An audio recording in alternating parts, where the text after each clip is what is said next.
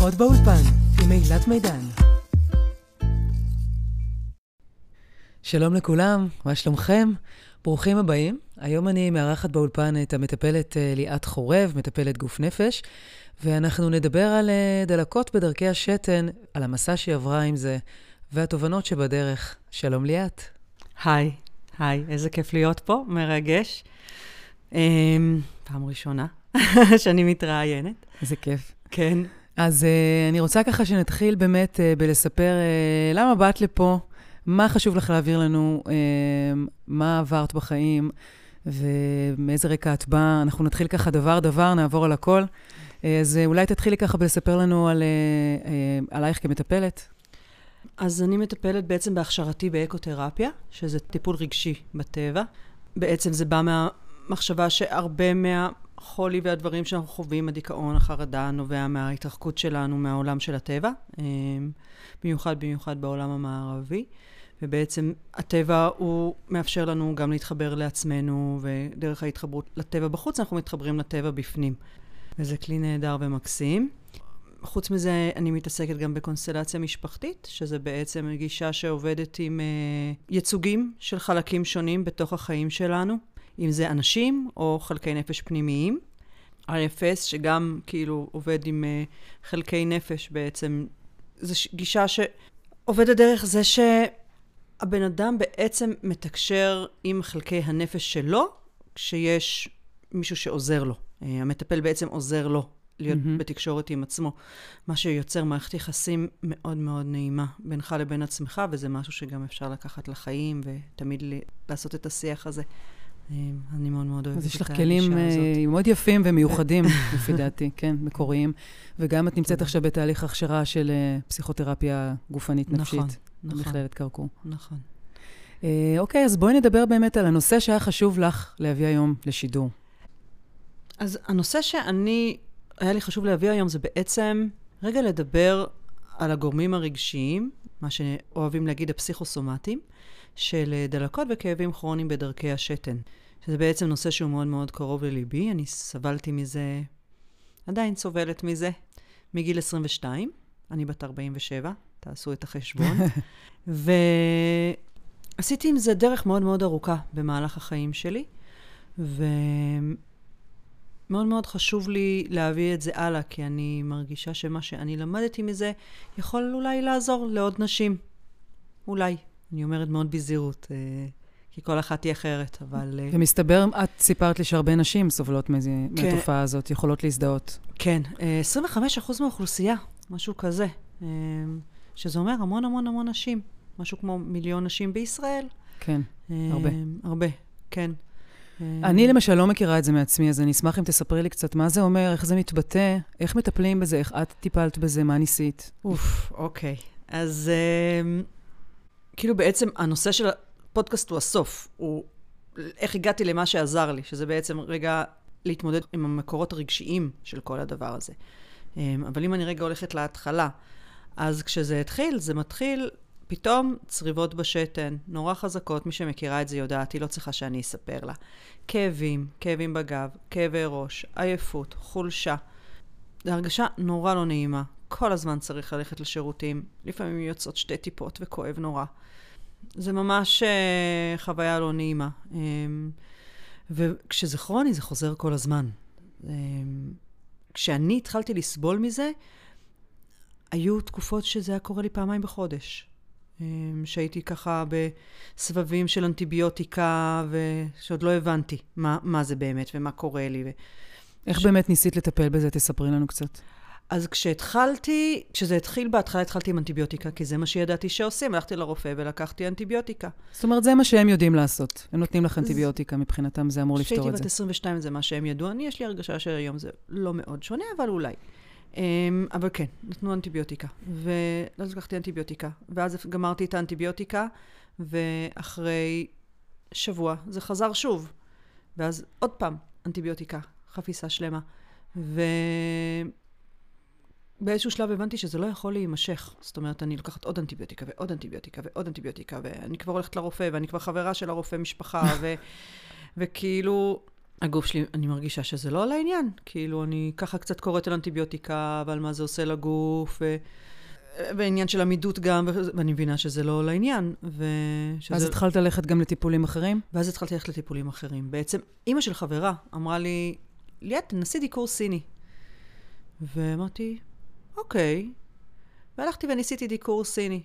והדיקור סיני עזר, כל עוד עשיתי אותו.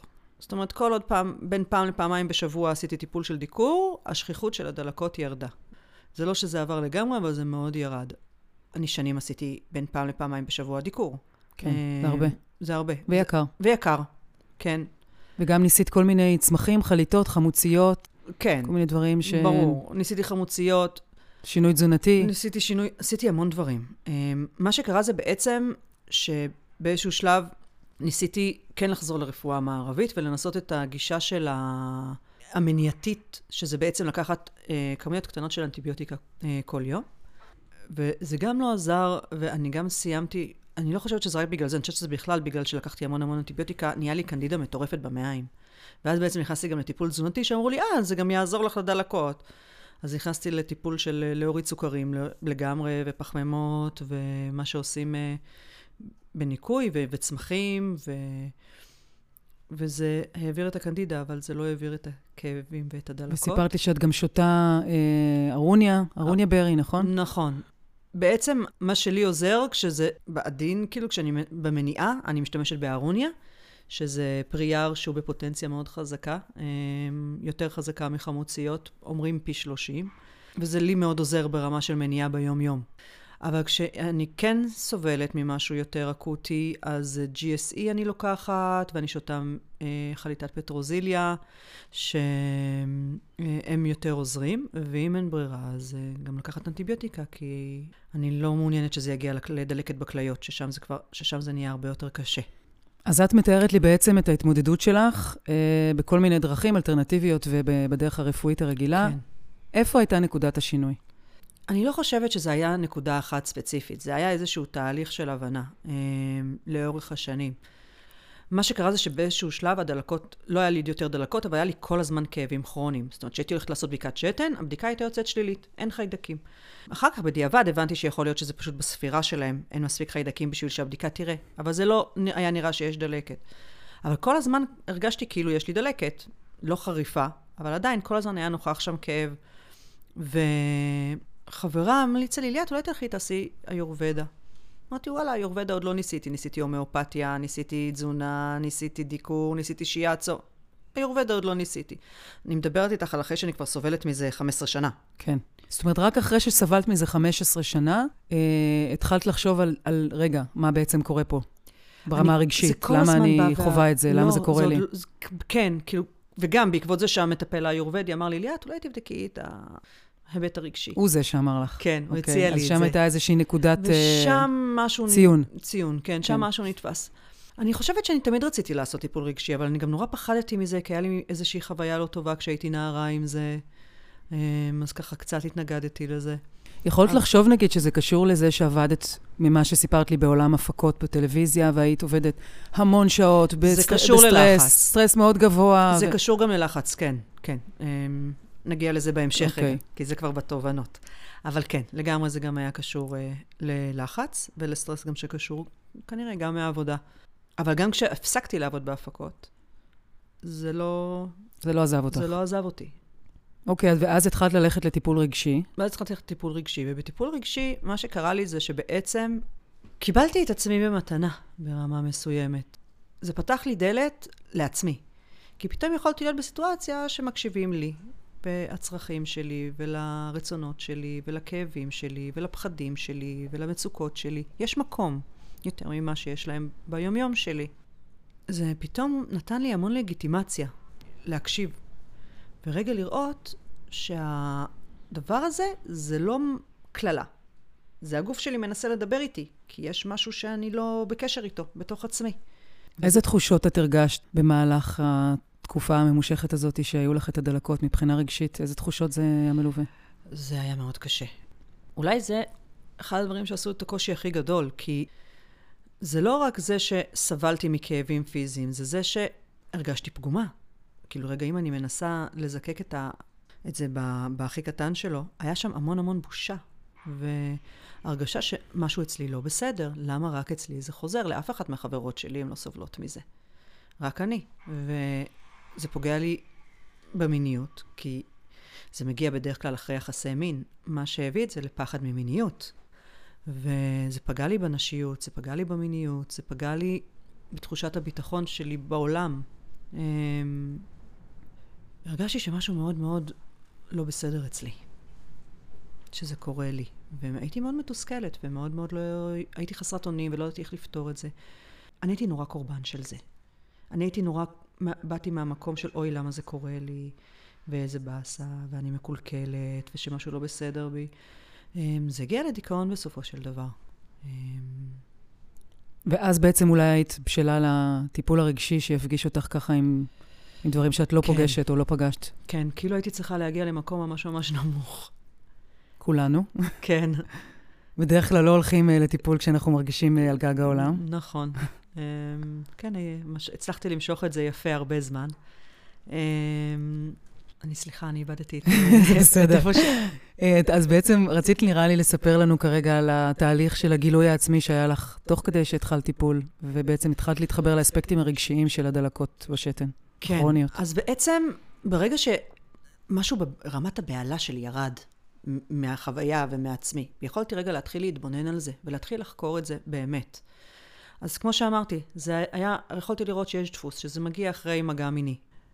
אז רגע התבוננתי שם, מה קורה לי שם?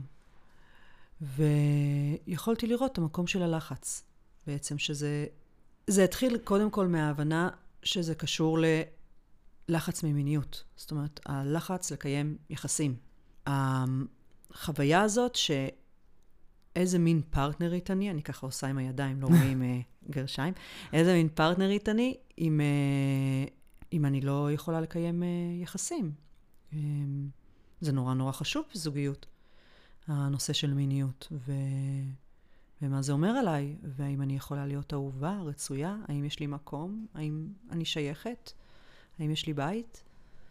אמ, אפשר להגיד שזה ביצה ותרנגולת? אני בעצם, יש לי דלקות בשתן, אני מרגישה שזה פוגע לי בנשיות ובמיניות, אז זה מכניס מתח ביני לבין עצמי ובתוך היחסים, והמתח הזה גם גורם לזה שיהיו לי דלקות בשתן שוב פעם, ואני לא אשתחרר מהמעגל הזה. באיזושהי רמה כן. באיזושהי רמה כן, זה ממש היה מעגל. זה... לקח לי הרבה זמן, תהליך מאוד ארוך מהרגע שהתחלתי את הטיפול הרגשי, בשביל לראות שבעצם הדרך שבה התייחסתי לעצמי בשדה של המיניות, איך שראיתי את מה שצריך להיות, את איך שזה צריך להיראות, את איך שאני צריכה להיות בתוך הדבר הזה. אמ, היה לא אותנטי. היה ממקום של לחץ, היה ממקום של מרצה, היה ממקום שאני צריכה לעשות משהו כדי להיות שייכת, כדי להיות נאהבת, אמ, כדי להיות רצויה. ופחד חרדת נטישה, שאם אני לא אה, כן. אקיים איתו יחסי מין, אז הוא יעזוב אותי? כן. כן. או אם אני לא אעשה את זה בצורה מסוימת, כן. לפי איזשהו image שיש לי על איך אני אמורה להתנהג בצורה מינית. כן. Uh, דיברת איתי ככה על זה שבאמת במערכת יחסים קבועה זה קרה לך יותר מאשר כשזה, לפני כן, שזה היה יחסי מין אולי אקראיים או... כן, רציתי את המערכת יחסים כן. הזאת. ולשמר אותה. ולשמר אותה, וזה היה לי חשוב, ואני מאוד מאוד אהבתי את הבן אדם. וזה משהו ש... זה לא משהו שעבר, זאת אומרת, זה... המסרים האלה שאנחנו כנשים, אני חושבת, מקבלות בתרבות שלנו באופן מאוד ישיר ועקיף. לגבי איך, מה אישה צריכה להיות בתוך מערכת יחסים, אה, במקום המיני, או מה גבר צריך להיות, כן? זה גם הולך לשני הצדדים. בדיוק שמעתי על זה אתמול פודקאסט עם שחר ברלוביץ' מאוד מאוד מעניין אצל פאולו וליאון, שיש המון סטנדרטים שכאילו אנחנו אמורים לעמוד בהם. מה אה, למשל? למשל קצב. זה, צ... זה כאילו שאנחנו מרגישים שזה צריך להיראות כמו בסרטים, שטורפים אחד את השני, חמש דקות אנחנו מתנשקים וזהו, ויש חדירה. Mm-hmm. כאילו, יש איזה משהו כזה ש... כל מיני התניות כאלה שאנחנו מרגישים של איך זה צריך להיראות, או מה אנחנו צריכים שיהיה כדי שזה ייחשב גם סקס טוב. מה אני כאישה צריכה להיות כדי שהבן זוג שלי ייהנה איתי וירצה להיות איתי. וזה למידה. זאת אומרת, לחזור רגע לעצמי נחזור רגע למה אני רוצה, מה הקצב שלי, מה אני צריכה. האם תמיד צריכה להיות חדירה? מהם הגבולות גזרה? האם מפגש מיני תמיד צריך להיגמר באותו אופן?